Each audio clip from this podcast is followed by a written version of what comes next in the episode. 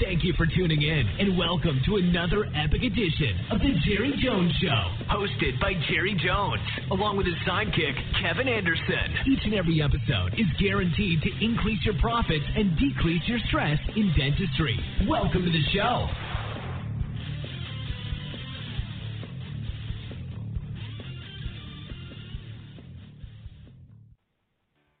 Hello, everybody. This is Jerry Jones, and today I'm excited. I've got one of our uh, one of our ClearPath Society members um, on the line with me today in this uh, audio training, and uh, with me is Dr. Paul Cardon, and Dr. Cardon's out of Jefferson City, Missouri, and uh, uh, Dr. Cardon has been a, a member and a Clear uh, ClearPath Society member rather, and subscriber to Dentistry Confidential for quite some time. And um, I uh, I did ask our our membership, our subscriber base for a couple of questions uh, for uh, for Dr. Cardon throughout our uh, audio here for this this month. So we've got a couple questions from subscribers, and of course I, I have a few myself um, to ask. And uh, but basically I I wanted to uh, catch up with Dr. Cardon, see how things are going, um, find out what's working for him right now, and and um, and also ask the questions from our subscriber base. So uh, Dr. Cardon, I'm assuming you can hear me okay. Yep, coming through loud and clear. Fantastic. Well, um, Paul, why don't you share with our our listeners a little bit about uh, you and your practice, and um, and kind of your your um, you know kind of what's happened over the last couple of years, and and um, you know just kind of take us through a little bit of a story where you started and where you're at now. okay, um, I kind of came into private practice uh, by a, a little more. Uh, circuitous route than a lot of folks. I spent uh, when I got out of dental school in 1985, I uh, went into the Air Force and uh, just went in to do a general practice residency and fulfill a, a three-year obligation, including the residency, and then move on into civilian practice. And it didn't quite happen that way, and it turned out that uh, because of various twists and turns and personal and professional matters, I ended up staying in for 22 years. So I never, I never really uh, had desired to be a, uh, you know, a, a commanding dental officer, but that's kind of how I ended up. And and I was eager by the time I uh, retired in 2007 to get into what I'd always wanted to do, which was private practice.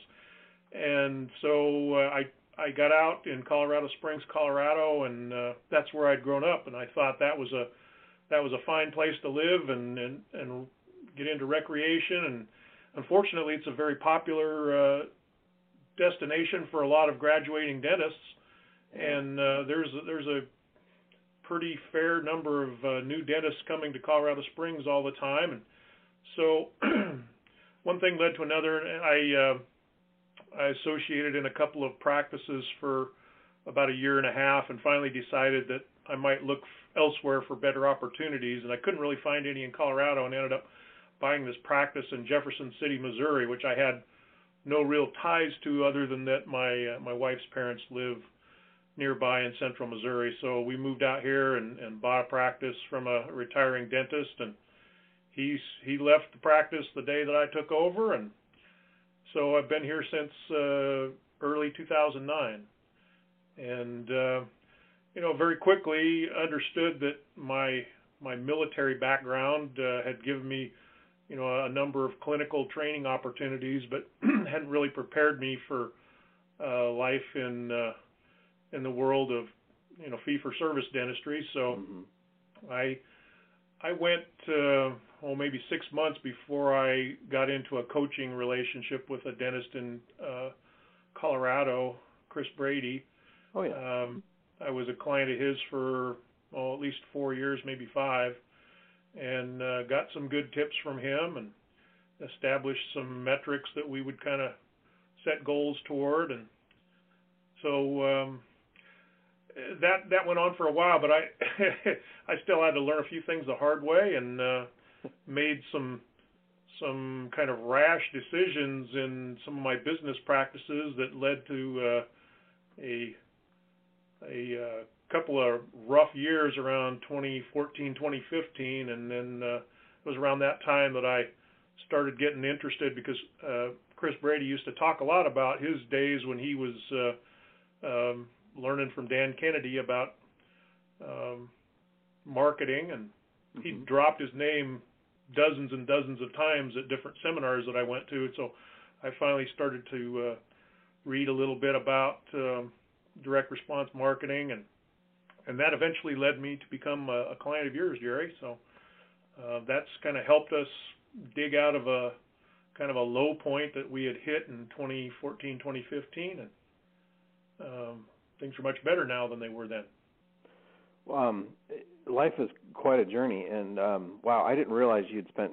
Uh, I know you told me. Um, I, I don't know if the time frame really sunk in, but uh, 22 years, um, you know, working um, in the army. That's a that's a huge commitment, and, and thank you for your service. Um, I'm sure there's a lot of uh, young men and women that saw you during your time uh, that were glad that you were there uh, to help them out. There's no question, um, and so I, that's appreciated from my uh, from all of us here at Jerry Jones Direct for your service. Um, that's that's Thank you. one heck of a commitment. Um, I always get uh, that's that's one of those areas that I feel so uh, passionate. I'm so passionate about um, the recognition that is deserved for those who've who've, who've served, and um, that's just that's really cool. Um, and we've got a number of docs here um, in membership at Jerry Jones Direct that have served, and it's just it's a privilege to even work with folks um, that have spent time uh, you know, serving our country. So uh, once again, thanks. Um, you mentioned Chris. Uh, Chris Brady and I go back a long a long ways. He's a he's a heck of a good guy, and um, I spent uh, spent a lot of time with Chris in mastermind meetings and and so on. So I'm, oh, I'm yeah. real familiar with Chris, and um, yep. and uh, yeah, he's a, he's a good guy. He's got some great uh, systems and processes for uh, for office uh, practice management. So another another mm-hmm. good good place to start for sure. Um, you mentioned uh, 2014. You were kind of in a in a rough spot. Um, what I mean, because we've got you know on occasion we have a we'll bring on a new member who's in a rough spot, and I've been in rough spots. Um, more than once, I've have found myself in a situation where I wished um, things were different, but um, you know, it, there's a way to dig out of just about everything. Um, what what was going on with you in, in 2014?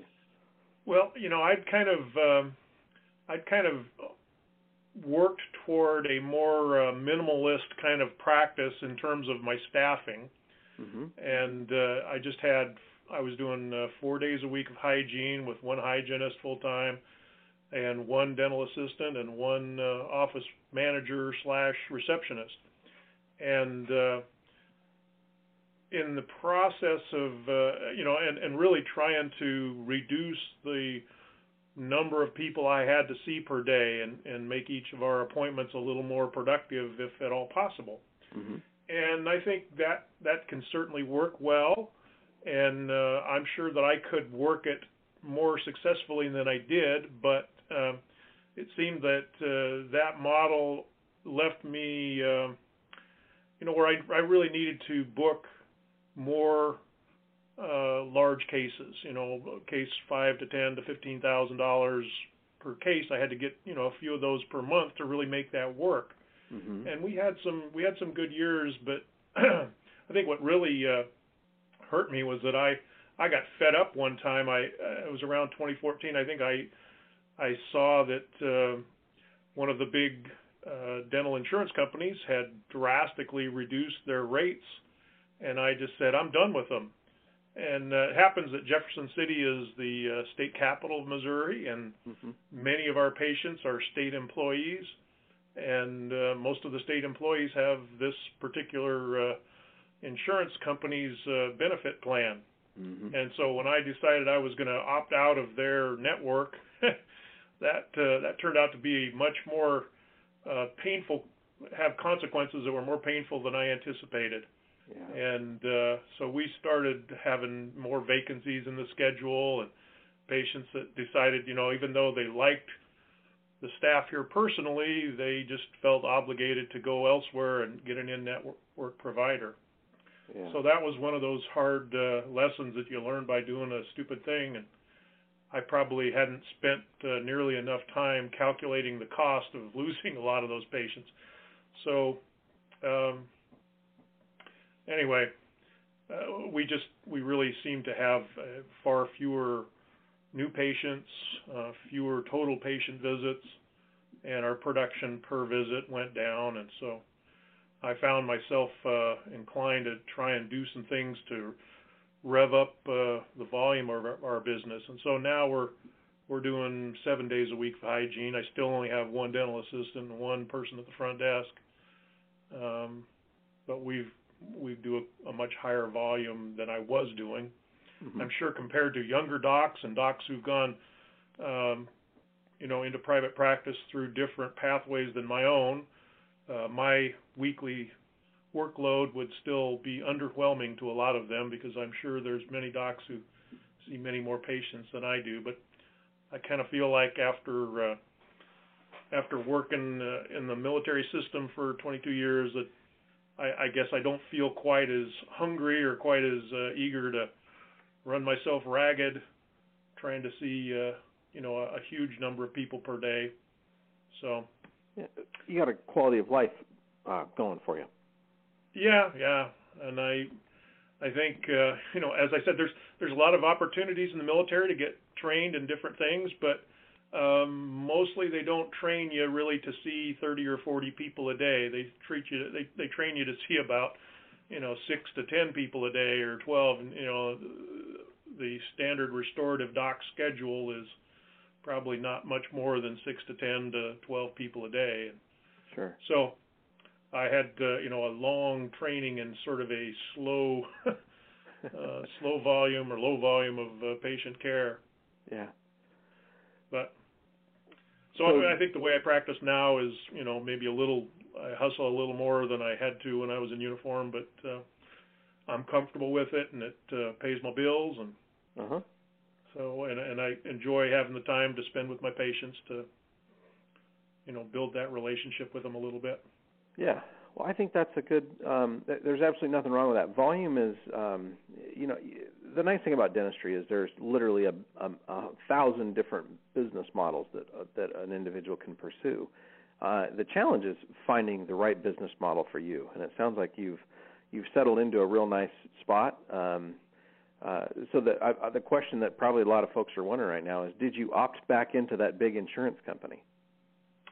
yeah, yeah. Unfortunately, I uh, I had to eat a little crow there and, and a little humble pie and and uh, get back in with them. But I, I'm just uh, you know I'm not at the uh, at the lowest fee level. I'm you know somewhere in their tiers of and I, I have to confess that uh, I'm probably one of the less knowledgeable practitioners when it comes to insurance plans, and I've uh, purposefully uh, dodged learning about a lot of that in depth. So I know they have different tiers of uh, participation, and I'm probably at the, you know, a little bit of the higher fee end of their uh, of their tiers.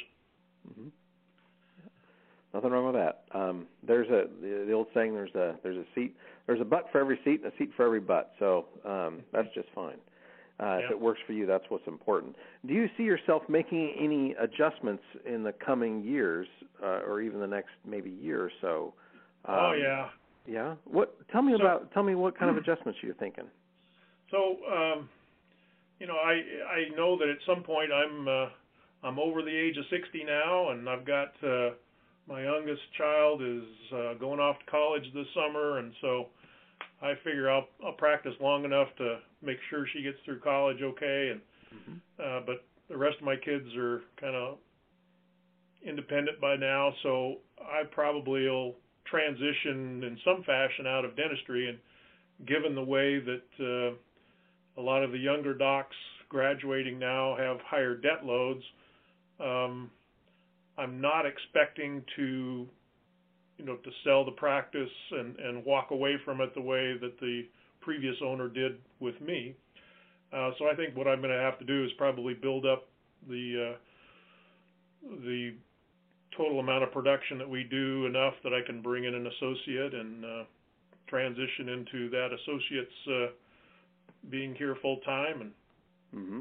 so that's probably in the next two three years that I need to see that that happens in some fashion, and I would step back, you know, and work a little bit less. Mm-hmm. So. Yeah. Well, it sounds like a uh, you're you're right in uh, thinking ahead a couple two three years. Um, the associates uh, finding a finding an individual that meets your you know morals, ethics, values that fits that uh, isn't easy. Um, that's probably going to be the most challenging part of the whole process is finding that right person, and it can take a little time, but um, it's certainly doable. And, um, and and there again, it's kind of like the way you practice. There are so many ways to do transitions that can be successful. It uh, it's just kind of identifying you know what you want out of the transition and, and what your time frame is like. And um, and, and so there's a lot of you know a lot of soul searching to do so to speak and a lot of questions yeah. to ask yourself. But uh, yeah it's all possible. It's all absolutely possible. Um, so going back to 2014 2015 um, you find yourself you know in a in a situation that isn't ideal. Um, you know whatever that situation might look like financially and new patient numbers wise um, you decided to take some take some action. What what did the action look like? What sort of brought you to that point where you're like, okay, I've got to do something because what I'm doing isn't working? well, I kind of started out reading uh, a couple of books that Chris Brady had recommended, and uh, one of them was by Harry Beckwith. I can't remember the title of the doggone thing now, but it was uh, uh, had something to do with uh, you know how you how you position yourself in the marketplace. And then I read one of Dan Kennedy's No BS books, um, and it, that started started me on a long uh, binge, which continues today, of just reading about uh, you know business and marketing. And and so I think the first thing I did was I got uh, connected with through GKIC.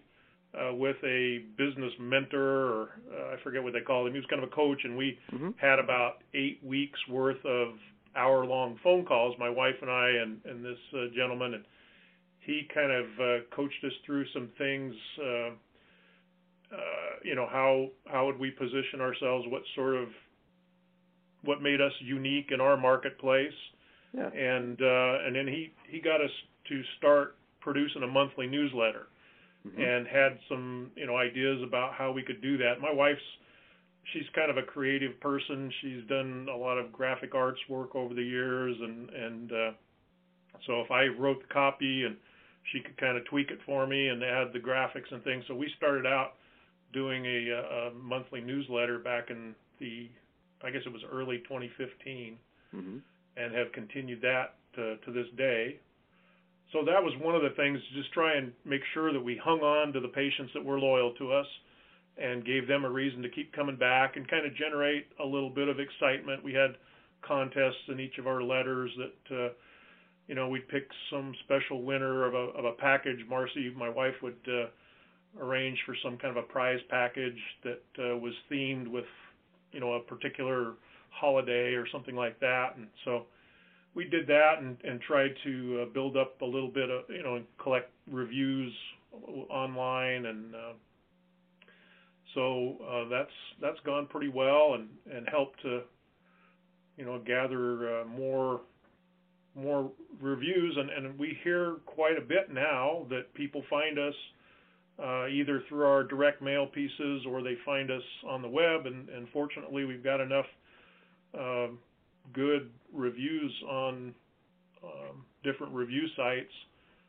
quite a few more than any of our other competitors locally that uh, a lot of people come to us because you know they've either direct searched us on the internet or have uh, you know found out about us through one of our direct mail pieces and then decided to uh, you know look us up and find out what we were like online and then uh, come on in. And then we've we've also had a number of direct referrals from uh, loyal patients. So uh, those have all combined to have uh, create a, a, little greater volume of business and uh, you know a lot of recurring people that we like to see and that are you know people that make your day more enjoyable because you you know their background, you know their story of taking care of problems that they've had over the years, and that's that makes dentistry satisfying for me.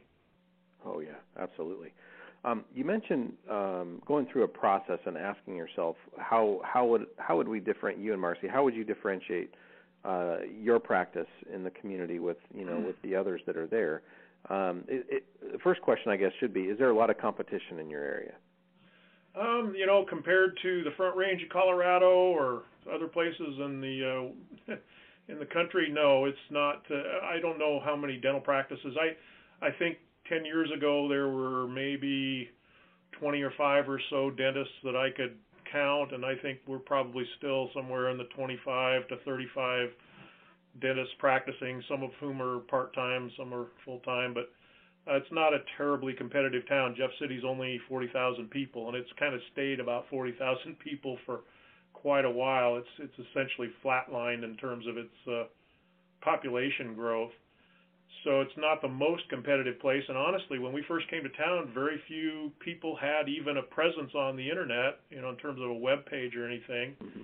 Nobody was collecting, uh, you know, anything with social media, or which you know, i have to confess we kind of got on board with with social media, and eventually I kind of have I've slacked off on that because I just didn't see a lot of great return coming from it. We haven't used Facebook ads, and I'm sure those could be effective. But anyway, I don't I don't pursue that quite like I did a few years back. But uh, you know, now little by little, you see the local uh, dental population, uh, the other practitioners in town, all kind of slowly trying to catch up to where we were in that area Mm-hmm. But I think what what we've uh, what we've tried to do in terms of um, creating a, a little niche for ourselves, I'm probably the only general practitioner in town that uses IV sedation. I know a lot of other folks, you know, do. Uh, there there's multiple other practitioners in town that do oral sedation, and and that's fine. Patients like that, but um, so I probably do a little bit more surgery. Um, you know, I've I've done my own implant surgery for years, and so we've pushed that. And I'm not the only guy in town doing that, but I might do mm-hmm. a little bit more. For ones who want to be sedated when they're having any kind of surgery, uh, I'm probably um, I probably have that more prominently featured in my uh, presentation of the public than other offices in town. Mm-hmm. Um, and I think the only other thing is just you know the, there's other practices that are a little bit more aggressive in terms of their marketing through TV or radio ads or maybe uh, newspaper ads, and we hear quite often that people have gone there once, you know, they got enticed by a, an ad and they just didn't like the quality of the service, and so mm-hmm. we've tried to to really distinguish ourselves by just you know, giving people a little more personalized care and spending a little more time to get to know them and not just, you know, pushing them into the chair and back out into the hallway as quick as we could get their work done. You're sort of avoiding the high production factory uh, type um, yeah. label then by doing that. And by, I, you know, by, I think those those offices that have that have pursued that route. Uh, there is one franchise chain here in town, Aspen Dental, and uh, you know they they obviously are going to be uh, staffed more often by uh, younger practitioners who are, you know, just recently out of school and maybe haven't always had a lot of experience solving challenging situations. And so, anyway, I think we've we've just tried to establish ourselves as being, you know, a place where you got a little better quality of service and a little more personalized service. We try to not make people wait. That was something that. Uh, that the Air Force drummed into my head was that uh, it was bad form to make people wait for their appointment. So uh, we try to be on time for any visit. And uh, other than that, um, you know, pretty pretty basic bread and butter dentistry. The rest of it. Okay. Um, uh, on your uh, website, I, th- I think this is really instructive. Um, so for those listening, I hope I hope you do go go to your go to Dr. Cardon's website. It's uh, Stadium Dental or Stadium City Dental. Is that is that correct? Is that your website? Stadium Dental Center. Stadium, Stadium Dental, Dental Center. StadiumDentalCenter.com. Um, I would encourage everybody to go to stadium StadiumDentalCenter.com and and watch the video. Um, the video is uh, Dr. Cardon, and um, basically you're just covering. Uh, you welcome people to the site, you thank them for visiting, and then you cover the things that are on most people's minds when they make an appointment. Um, I think your video is uh, it's great. It's to the point. It's simple. It lets people know you're a real individual. They get to see who you are. They get to see you're not, you know, um, that you, that there's a name with the face, and you talk about the things that people care about. Um, and I'm not going to get into what you talk about, but I think it's you know you you address the things that are on people's minds. So um, if you want to see a well done uh, video and a, and a great website, it's obviously very effective too. Um, go go check out uh, Dr. Cardon's website. Um, now you mentioned you've mentioned uh, newsletters and direct mail. Um, when you when you think about a newsletter and you think about the one that you guys have been putting together for quite some time now, um, and and Marcy obviously you know she does a great job and she's got a a knack for um, you know her her back her background and what she loves to do. It, it comes through in in what you guys are are doing there. Um, what how important has a newsletter been to you? Because I mean, to me, I think the first thing that goes through a doctor's mind is, oh, that's just a lot of money I'm going to waste. Um, they don't necessarily attribute it to what you mentioned, which was um, helping STEM attrition. Uh, you know, yeah. keeping patients involved. How important do you think it's been to your practice? Well, you know, other people have referred to that newsletter as kind of helping to build a fence around your uh, clientele, and and uh, one of the ways that a newsletter does that is to let people know who you are and, and what you stand for, and and it's not all serious. It's not all uh, you know thumping my chest and and telling them you know what things in life are most important to me, but we'll let them in on little family events or you know maybe a, an anecdote uh, something that's pertinent to the time of year, perhaps, and it just kind of lets people know, you know, who you are and and what you stand for, and uh, inject a little bit of fun from time to time, maybe something a little tongue in cheek, and not take ourselves too awful seriously. And uh, so I think you know it's funny because uh, I I hear from time to time it's fairly often, especially from older patients, they really they really read it, which oh, yeah. is kind of funny because you know, I mean, of course you don't print and send out a newsletter and expect nobody's going to read it, but then sometimes you know you get newsletters of your own sometimes, and you don't always read all of them. But I have patients that ask me about things that I commented on in uh, you know in a paragraph about something that happened and. uh you know they they tell me they like it. And so that that's great. And i think even for younger patients that are in busy stages of their life it's not only the senior citizens that will comment on it but i think it's it's just a way of helping them identify is this the kind of person that i want to carry on a long term business relationship with as a health practitioner? Or is this is this somebody who's just superficial and and is really only interested in collecting my check?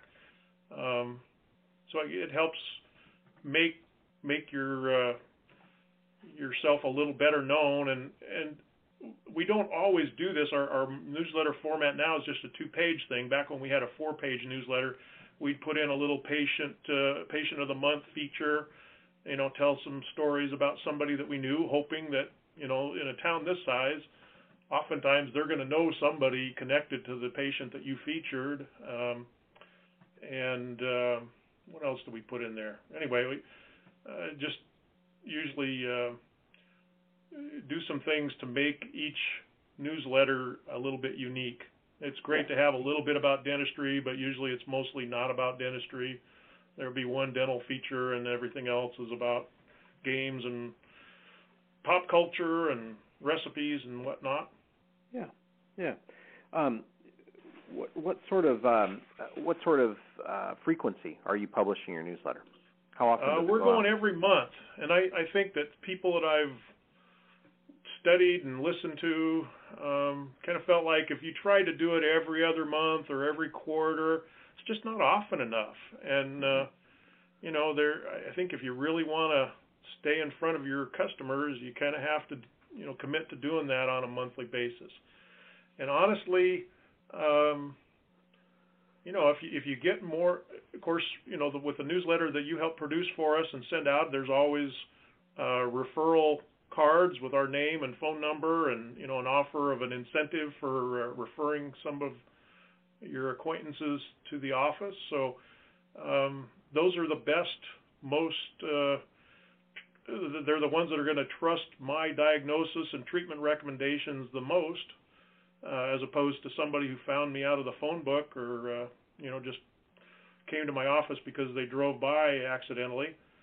So uh, I just think we we don't spend really on newspaper, we don't spend on TV, we don't spend on the radio. I did that for a while. And that was a big waste of money. of course, it wasn't set up the way it could have been, but uh, anyway, you know, I just feel like we're getting more bang for our buck with our direct mail pieces and, and the newsletter. Uh, Yeah. It's you know if you spent nothing, you're certainly not going to expect to get much for it. So. Right, right. Uh, I think you know newsletters to me are always one of those things that um, it it accomplishes something that I don't know if really any other media can. I mean, maybe video, but I don't ever see a doctor producing a monthly, you know, video newsletter or you know, even regular videos for that matter. Um, it, it, it's a relationship builder, you know. Um, yeah. It it uh, it crosses a well. First of all, it's it, it's invasive in a very good way. So it buys you time and real estate in your in your patient's home, um, and it has that opportunity for pass along versus you know um, it's it's physical. It's there. You can touch it. It's tactile. Um, it isn't something that is you know vaporizing or evaporating or you know social media post that's here this second and completely forgotten about minutes later, you know, or seconds yeah. later. It it has some shelf life. Um, and I think you know there's there's something that is there's an there's a conversation that is had between the sender and the receiver that is it's a silent conversation, but it's it's a very important one, and that is it just says I care enough to send this to you.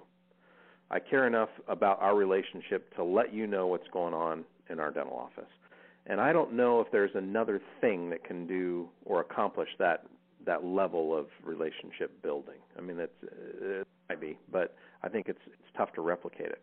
And so for the, the you know when it comes to bang for your buck, um, I've always thought that there isn't really anything that touches a newsletter. It just it's uh, you know it's just really it's kind of like the premier thing that you can do to to continue to build a relationship over time. Uh, that doesn't require your manual labor. You know, it doesn't require you to sit down and have coffee with, you know, 1,500 of your patients, um, which would obviously be the best way. But um, yeah, that's uh, that's great. Um, you mentioned referrals. Do you um, do you what sort of uh, out of you know let's say you had uh, well do you know what percentage of referrals come from your patients each month you know i i regret to say that i couldn't tell you that number. I i would say in a given month we'll probably get three or four. Okay. But you know they're they're golden. And uh you know compared to other new patients that's a higher quality type of uh of new patient overall. Yeah. Yep. Good. Um, you also mentioned direct mail, and um, and uh, I know you've you've been doing direct mail with us for a, a long time. Um, it's kind of an odd looking piece. It certainly looks different than everything that's you know that hits the mailboxes. Um, what what is that, or what do you feel, or how do you feel that's helped your practice, or have you can, do you have a quantifier with it, or um, I know you've been at it for a couple of years. It seems like. Yeah. Um, yeah, well, I was just looking back today, you know, just in in uh, anticipation of our conversation, and you know, I look back in uh, uh, 20, 2015 during the entire year, there was 250 new patients that that our software counted. In 2016, when we started using it, it went from 252 to 399, which was a 58.33 percent increase and in the uh, in the subsequent year we've kind of held that that same level and that's about where I want to be you know for one doc with one assistant I don't need 45 new patients every month which by the way we got 45 new patients the first time we ran that retro uh, um, piece the FSI and we were swamped and I you know I was only doing 4 days of hygiene at the time and we had to add a day or two of hygiene to accommodate that that additional business. And in a town this size, finding more hygienists is not the easiest thing to do uh, for hire. Yeah. So uh, you know, I think we're, right now we we average around you know 25 to 30 new patients a month, which is really about double what we used to uh, do prior to using the direct mail and and the newsletter. And so that that feels pretty good to us right now. That's that generates about enough new patient calls to uh, to fill the books as we've got them set up and uh, mm-hmm. So if I if I but I also have confidence that if I really wanted to ramp it up significantly more that I could still do that if I wanted to bring in another doc and mm-hmm. you know be in the office another day of the week then uh, I think that we could certainly uh, achieve that predictably. Yeah, I I wouldn't have any doubt. Um, combining what you're doing right now because I think if every dental practice owner in America did what you do, and that's all they did, they would be so far ahead of where they are now. Um, in other words, the doctors that aren't marketing and or they're afraid to market or they don't know what to do or how to do it, if they just send a newsletter to their best patients, you know, maybe the top five, six, seven, eight hundred new uh, patients that they have, and they and they were consistent in executing a direct mail strategy each month. Um, and yeah, it's not it's going to change over time. Your direct mail piece changes over your time, you know, over time. Um, and yes, it has to be effective, but you know, just executing those two things um, is so powerful. And then you know, because you're plugging the hole in the bucket with patient with the patient newsletter, and you're attracting new patients with the patient newsletter and with the direct mail postcards. So it's a it's you're, you're doing two things and uh, and they're great. And then you've got the internet on top of that, and that the website's great, and you're pulling in new patients from that. You've got great reviews. Um, I, I mean, you're really sitting in a good spot to go from four days of hygiene to now seven. That's almost double in you know about two years. Uh, uh, probably two years. That's that's pretty darn respectable um, in my mind. Um, so it, it sounds like you know that's it sounds like you've got it tuned in just right where you want it, which is really cool. Yeah, I, I would agree. That's that seems like about where we want to be yeah. for the time being, and you know that may change in the future, but for yeah. now it's pretty good. Yeah. Um, what did Marcy? I, I'm curious because I, I remember this conversation that I had with Marcy when I met her. What um, would you mind sharing what she thought of the of the direct mail postcard the first time she saw it? Oh, she loves it because you know the whole idea of a of a pattern interrupt. She gets that, and you know she she was in. Um, oh golly, I'm trying to remember what what her marketing or her. I mean, she was she's the daughter of a realtor, and so her mom did a lot of uh, you know marketing on her own. She didn't hire any agency to do her marketing. She did a lot of it on her own, door to door. And so Marcy's always been interested in that. And when she saw that black and white retro look, she loved it, yeah. and uh, it's killed. It's done great. Yeah. Uh, it's it's just a it's a real classic format, and um, I mean I'm I just I mailed 73 or 400 postcards uh, for my office in the month of January, and um, yeah, I mean we I don't know one patient for every 390 pieces we mailed, so I'm mm. I'm pretty happy with those numbers. Yeah. But I, I know you're doing you're doing real close to that, if not even better. I think you might even be doing better. Your market's a lot less uh, saturated than mine. I've saturated, got, uh, yeah. Yeah. Well, you know, and I will say it's not only the artwork, it's not only the retro artwork, it's the copy. And I, I know you've uh, you're the influencer or the uh, creator of the copy, and it's it's great copy. Yeah, it is. It uh, it is. Thank you. Um, well, let's talk a little bit about, um, and I appreciate all your thoughts, by the way, and uh, about what what we're doing here. And um, I'm really proud of the team and, and the work we do, and and uh, our goal is just make phones ring. Um, that's that's really what it boils down to. Um, good uh, question for you. What are you focusing on now today that you weren't a year ago?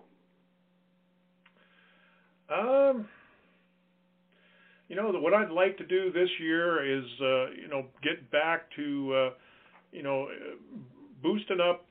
I think last year we kind of our our year was it was better than the year before, and it was mostly just kind of doing bread and butter dentistry. Um, I'd like to get, you know, increase our, our implant production. Um, I'd like to, uh, you know, have a little bit more, uh, you know, multi-unit cases than we've had in the past, and um, so some of that's about case presentation skills, and, and some of it's about, you know, having a, a um, an implant seminar type of uh, marketing effort, which I did actually did that for a couple of years in 2012, 2013, I think, and we we actually got some pretty big implant cases out of doing that. But in a market this size, what I found was that the frequency of holding those seminars, we were doing them just a little too close together, and we kind of uh, saw the response rate drop pretty dramatically over about an 18 month period. Mm-hmm. But uh, I'd like to get back into doing those again because I, nobody else around here is doing them. If anybody's even thought of doing them, there's no sign of it. Right. And uh, it did bring in some good cases for us. Well, those are those are those are exciting and they're fun to do, um, and they do. They work, as you know, they work really really well. So um, yeah, when when that time comes, by the way, and you've probably seen the piece, but we've got a really killer um, piece to get folks at least to a dinner, um, if not a if not an all out just a regular presentation um, seminar mm-hmm. type situation. But yeah, those are those are fun. Um, we have a lot of members that do really well with those. Um, let's talk too for a minute about mindset, and then I want to get to the questions from our subscribers. Um, how do you how do you think or approach dentistry and the business of dentistry in particular differently today than you did after you know after coming out of the service for 22 years? well, you know the the one thing that really kind of hurt me when I went in as an associate there, I, I joined a, a dentist who uh, I was her first associate, uh, and she came out of uh, franchise dentistry doing high volume, high pressure uh, dentistry, and uh, she had three hygienists going all the time, and and uh, and I thought, well, you know, I I've done full mouth reconstructions. I've done you know impacted wisdom teeth with sedation. I've done you know lots of different stuff. I do my own perio surgery. I'll you know I'll just send the cases to me and I'll do them. And what I didn't really recognize was that when people didn't have to pay for that care in the military, it was easy to just tell them what they needed, and they said, "Okay, let's do it." and uh, and then I found out that was not really such an easy sell, and I, and I didn't really comprehend that my case presentation skills needed lots of work. So, uh, yeah, I'm a lot more attuned now to the uh, price sensitivity that patients have, and, and you know you have to convey that there's uh, you know sufficient value to justify the fee that you're asking them to come across with. So, yeah, how do, you, how how best have you learned to do that? So I mean, you've got to pay. Let's say uh, I'll just maybe paint an example picture. So you've got a 55 year old. Um, I think. Uh, well, first of all, are men harder to sell than women, or are they easier to sell for you? Yeah, men are men are harder. I think. Yeah, they're a little hard headed and kind of you know we know it all. We'll live just fine without our teeth. Um, sure. It's like me the other day. You know, I had a I was at um, the dermatologist and I was having. Uh, I had a piece of uh, some skin cancer moved off my head, and he said, "Well, hopefully I got it all. If I didn't, you know, the the you know the doctor will call you. This is the PA telling me this. You know, the doctor will call yeah. you. You'll have to do Mohs." And I'm like, God, I don't want to go through Mohs, and you know, I'm a baby when it comes to knives and all that stuff, and cutting on my head.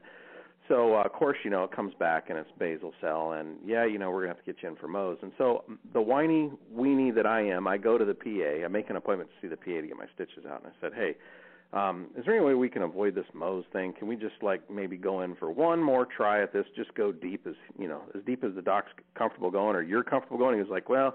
I'm past my comfort zone, but I'll talk to the doctor. I'll tell him you're, and I, you know, I, of course, I play the, you know, I'm uninsured angle as much as I can. Yeah. You know, I play that up, and uh, and it works.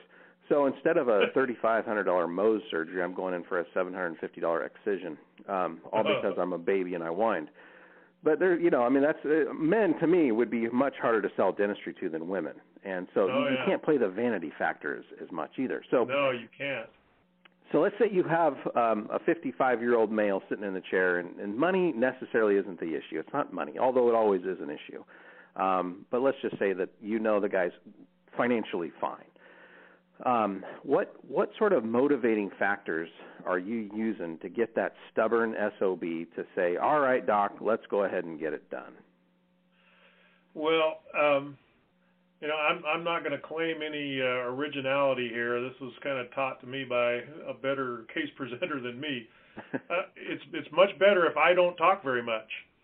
And uh, this this other practitioner, his uh, his rule of thumb was, Doc, you got about 50 words to speak, and if you introduce yourself, you've used up about four or five of them right there. So, um, you know, certainly, you know, a young lady talking to them about treatment options in lay terms is probably going to be more effective because they don't, number one, perceive uh, a direct connection between the fee being charged and that uh, dental assistant or dental hygienist's uh, pocketbook or when I'm pitching it to them, it's going to sound like, well, sure, you know, I saw what you're driving. I gotta. You want me to pay for your car? You want me to pay for your kids' college? And so I, I try not to not to talk about it at great length. I try not to talk about the process at all. Talk about the benefits briefly, and just you know exude confidence that you know you you have a need here. Hopefully, we have already established in their mind that there is a condition for which um, you know, there's a there's treatment warranted at least. If you don't want to call it a need, at least there's there's warrant for replacing that missing tooth or uh, crowning that cracked tooth or whatever. Um, so if, if we've established that they have a condition that warrants consideration for treatment, then I'm just going to try and you know make sure that the benefits uh, that I'm confident they'll receive the benefits that they desire. And uh, hopefully you know the, my my staff can kind of clue me into what's really making them tick. Is it is it fear of pain? Is it uh, vanity? Is it uh, you know fear of time being lost or loss of of uh, quality of life loss of function whatever their you know usually those pain loss of pain function and and appearance or the benefit areas they care about. So I mm-hmm. try to point them in that direction. But mm-hmm. I still have to, you know, say that I I could uh, do a lot better at reducing my verbiage and you know keeping the uh, message simple and to the point. Staying out of the weeds, uh, as it were. Yeah. yeah, that's that's a challenge. And when you know your craft as well as you do, um, it's difficult to not go technical, not get into the you know into the um, into the features, you know, and even the mm-hmm. benefits sometimes can can get stretched out way too far. Um, yeah. We're all, I think, we're all guilty of that uh, when, once we know our craft, and um, it's tough. And I think, I think you're smart to to even say aloud to yourself, "Hey, this is an area that I still need to work on." And you're right. We we always need constant coaching. Our team needs constant coaching and training, and we do as well. Um, yeah. So uh, yeah, I mean that's you you got them, you got the uh, you, to me you got about a, a nine and a half out of ten on that one because you're right. It's it is about those three or four things that that men respond to. Um, and believe it or not, most men don't want to think that they look that they have a snaggle tooth or they're ugly. I mean, they really don't. You know, they want to be comfortable in their appearance. It's just they don't express that the same way women do. Um, yeah. And and nor are they willing to go to the pain extremes that women go to. And if I had to guess, if we were to survey 100 men on dental implants, I bet you that the vast majority of them would cite pain as the reason why they didn't want a dental implant. Now, for yeah. someone like you that places them all day long, um, you're probably placing them without even the the patient even you know like jerking a muscle or anything. You're probably in there and out, and they don't even know it happened. Um, it's always good to hear, you know, afterwards. Wow, you know, I I didn't take any pain pills that night. And you go, yeah, that's what I told you. you know, yeah. I, I don't promise people they won't need to take anything, but I said, you know, this is not going to be anything like you're expecting it. And yeah, and they, they generally find that's that's correct. Yeah, good, good. All right, so I've got a couple of questions here from subscribers um, that I promised I would ask, and um, this first one, each one of the questions are kind of long. The lead into them is a l- little long, just to give you some, um, you know, some background, I guess. Um, so this one comes from a subscriber. His his question uh, is as follows: With a busy practice and a large number of new patients each month, so this was the assumption that you had a you had a busy practice and a large number of new patients, which to him you may have a large practice, and to other people, you know, it's, it's all relative. Um, yeah. How do you handle the time commitment for each one? Um, that's the first question. Um, and uh, the second question is, how do you balance? Well, this is the question: How do you balance the time a patient spends with you, your assistant, your hygienist, your treatment coordinator, your financial coordinator, and so on. Uh, and how's that process choreographed? So maybe take us through what it's like to be a new patient in your practice and about how much time is spent by each member of your team. Um, okay, so you know, a new arrival in the office is going to spend, you know, 10 or 15, probably 15 minutes, uh, you know, working with my uh, my front uh, office manager and and uh, kind of getting, you know, the usual information you got to collect. Um, she will come bring that person back and hand them off to us as, uh, you know, kind of tell us a synopsis of what she's learned about that person, their name, what do they like to be called, you know, how they find the office, what are they here for, and so we work on those, you know, trying to um, manage time by distilling down to the essentials the communication from the patient to us that, that is necessary and not making the patient recite the same story to three different people and, and take the full length of time on each one of them. So usually by the time uh, they've given that handoff, you know, the, the front desk to our dental assistant or hygienist or whomever, uh, if they're coming in here, a lot of them are coming in to see the hygienist and Um, it helps the person see that that lady actually did listen to me. She she picked up the stuff that I shared with her, and so it reinforces that that we're trying to listen and respect their uh, interests. And um, so I think that's one thing. Of when I come in to see a new patient, when I sit down for that first exam, I just say, let's hear what Geraldine, my my hygienist, let's let's hear what uh, Geraldine can tell me about you, and we'll see how well she listened. And uh, she always does a great job, and and patients will sometimes remark, "Wow, you, you really paid attention, didn't you?" And so that's that's one thing is just to it doesn't take as much time for her to give that brief synopsis of of the patient's background and dental history and whatnot, and uh, gives me the essential information, and then I can you know address the things that are of most importance to them instead of uh, treating everybody like you know just another another random face in my chair. Yeah. And I don't know if that answers the you know the, the time management thing, but I, I just personally I try and do 80% of my production as a doctor. I try and do 80% of my production before lunch, and I don't book a lot of uh, in the afternoons. I don't book a lot of uh, you know big procedures. I book the you know the person that comes in needing two or three fillings that goes after lunch, and uh, mm-hmm you know the big stuff we do before lunchtime. And so I try as as much as possible to spend the time that that patient's in in my chair there in the room with them and not racing up and down the hall seeing you know umpteen other people that need five minutes or three minutes of my time. Right.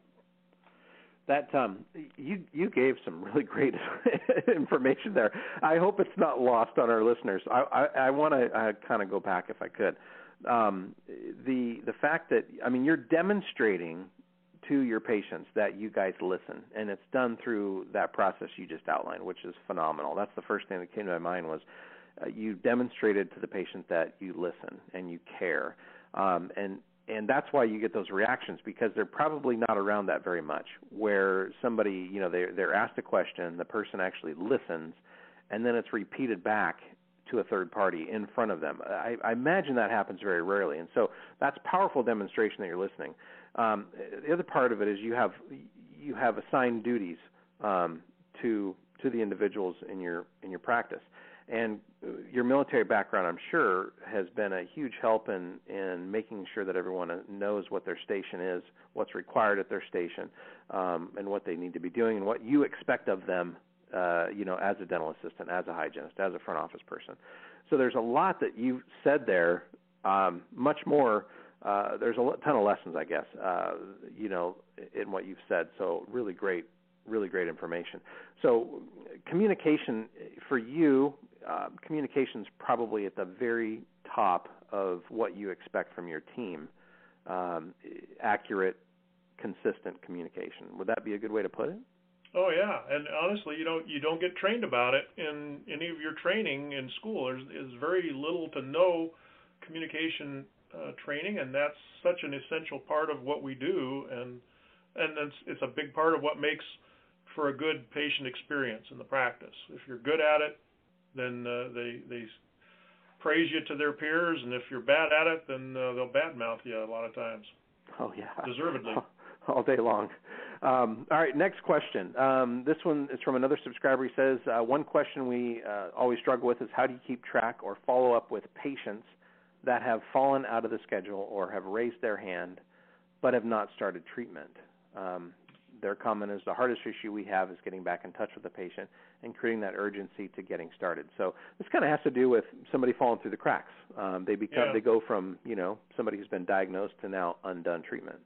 Yeah, well, we've tried different ways of dealing with that, and and uh, you know, printing reports out of our software that identify some of those uh, situations and following up on them.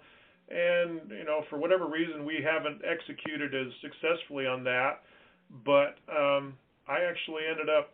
Um, we use um, a uh, voice over internet protocol company, uh, Weave, and they at one time had uh, had folks working in their shop who have since broken off to a separate business called CallForce. And CallForce can tap into my software, generate pay, active patient lists who are, who are overdue for being seen and call them after 6 p.m. So I don't have to have my staff staying late or you know people sometimes you just have a hard time reaching them uh, at home during the day or at the office during the day but CallForce is uh, they they have a uh, fee they charge per person if they book uh, an appointment for us and so they've kind of gone through some of those patients that have dropped out of contact with us and reached them by phone and uh, so that's been somewhat helpful. And I, you know, I wouldn't say uh, we probably haven't optimized our results there yet, but it's it's certainly uh, brought in some people that we had lost contact with that we're still interested in coming in. Yeah, good. I think that's a great um, a great process, and, and the key there to me is that whether you want to do it in your office or outsource it, such as you've done, um, is timing. Is call people when they're available to be called um, and use text messaging. And I'm sure, I, knowing who this is coming from, I know this office is, is pretty sophisticated, um, and they will definitely, imagine, be contacting the folks that you mentioned there, um, you know, to to help them with that because I know they're pretty advanced when it comes to that sort of thing. Um, you know, with with undone treatment, yeah, there's really it's one of those things that you have to have, um, you know, it has to be a regular focus, and um, it's so easy to get behind and quickly get out of touch with, you know, who haven't we scheduled that we should have, who canceled last week that we haven't followed up with, and I think it's important too to really um, for your team to understand and use the you know the tools available to them, uh, particularly practice management software. I know Dentrix has um, a process, you know, for canceling appointments and making sure those don't turn into undone treatment. But I think the idea of you know getting back to them after six o'clock, I think a personal letter from the doctor to that patient is great. Um, you know, there's there's a number of ways to do it, text messaging and you know email, whatever. But I think it's just the process of doing it is is really um, step one, is making sure you're actually doing it. Um, yeah. Last question we, from a subscriber. Um, uh, one of our uh, is actually one of our newer members here at Jerry Jones Direct at, for ClearPath Society. Um, he's having some issues on collections. Um, they have uh, well over six figures due to them. Little, li- very little is trick- trickling in. Um, their uh, insurance carriers are uh, some are cooperating, some are you know uh, being insurance companies. You know there there are delays, and some of those delays are data entry errors on on the doctor doctor's team's end. Um, they've set up automatic deposit versus having their checks mailed, or they're in the process of setting that up. Um, they have a definitive written collection policy, and I think you know for this doctor, he's looking, he's getting a little nervous, um, or a lot nervous about you know there's all this money out there, I've got bills to pay. Um, what would be your advice if you had this colleague call you up and say, Paul, this is the situation I'm in. I've got well over six figures due to me it's trickling in really, really slow. I'm nervous. Um, you know, cash flow is tight. What do I do? Yeah, well, that's that's a significant and uh, serious problem. I I think uh, you know certainly having you know your your regular meetings with your staff where you're reviewing those kinds of uh, data points about you know where are receivables at. Uh, that's part of it is just making sure it's getting attention and that that it's important that the number of in receivables go down. Um, you know, we incentivize people to pay up front or pay in advance. In fact, uh, you know, especially if it's a bigger case, we offer them a financial incentive to pay with check or cash a week ahead of their appointment, and that way they tend to not sh- fail to show for their appointment or cancel it at the last minute. Um, and uh, you know, certainly if you've got somebody at the front desk that isn't very uh, successful in in uh, collecting money from people, sometimes you have to look at, you know, uh, do I have the right person in that position? Do I need somebody who's able to agreeably collect people's money and uh, you know not let them escape without giving you something before they leave the office? And um, you know, we've been pretty good about that, and I think I, I attribute that to the person that I've got working up front but I know that not everybody has the uh, has the soft skills to collect that money and and you know because once they're out of your out of your office, you know by the time that uh, bill is 60 to 90 days overdue, it's not worth much at that point, and the chances of collecting it ever are much worse than they were during the the day of treatment or within the first couple of days after treatment. Yeah. Yeah, that, that the value drops quickly, um, and I think um, this doc um, working through some systems, re- redoing his systems, and I think it, you know, I mean, it takes some time, right? I mean, you submit your claim yeah. today, and ideally, that you know, if it if everything is in line and you have um, automatic deposit, you know, ACH set up, and you have everything that's submitted with the claim that should be, you know, 21 days, 25 days, you know, is is pretty typical. Um, mm-hmm. We push for 21 days. I mean, that's what we're looking at. That's our measure in my own office. If a claim mm-hmm. is at 30 days, there's something wrong. You know, either there was a long holiday in there or we screwed up somewhere. That's the only yeah. thing it could be. Um, it's easy to blame the insurance companies, right? I mean, that's the scapegoat. Sure. But um, I mean, I did some work a while years ago for a company that worked with insurance companies uh, on behalf of the dentist, and they would they were basically making the phone calls for the dental office. They were making those insurance calls to find out why claims hadn't been paid. Some overwhelming amount. I think the number was 83, 84 percent of the time it was an error. It was a submission error. It was not mm.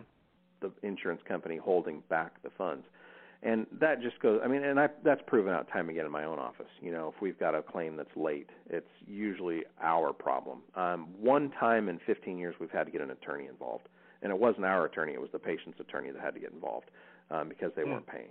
But you know routine stuff you should have a 20 to at most 30 day term time.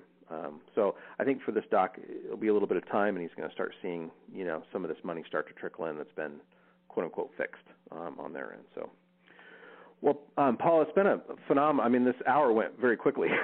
we are at an hour too, um, and I was I thought maybe we'd go 50 minutes, but um, I, I appreciate your time. Um, do you have any other thoughts that you'd like to impart on uh, our listeners um, about uh, you know about what you've learned the last couple of years, or you know what you've learned in dentistry in general, lessons, um, wisdom that you well, think would be valuable?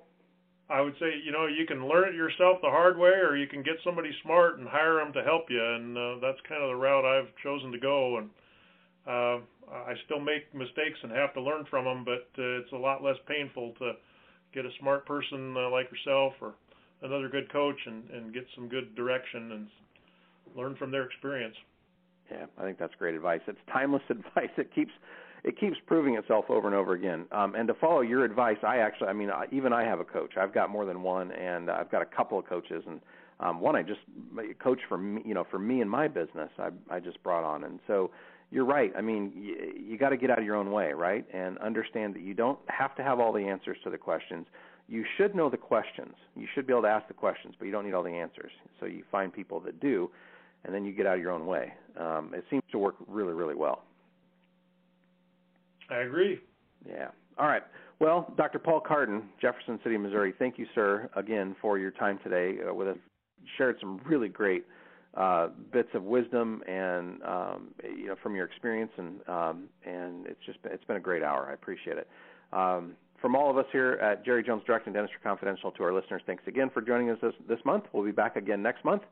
And Dr. Cardon, hang tight, and um, I'll wrap this up. Thank you very much, everybody, for tuning in. Thanks, Jerry. Hey, Jerry Jones here. Thank you for joining me on this edition of the Jerry Jones Radio Show. You've reached the end of this segment. You can always listen in to the next show by visiting jerryjonesdirect.com forward slash podcast.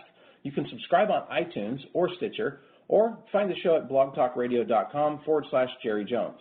For more information about Jerry Jones Direct, go to jerryjonesdirect.com or give us a call, 503 339 6000. Our member ambassadors are standing by to assist you. And once again, thank you for listening to the Jerry Jones Radio Show.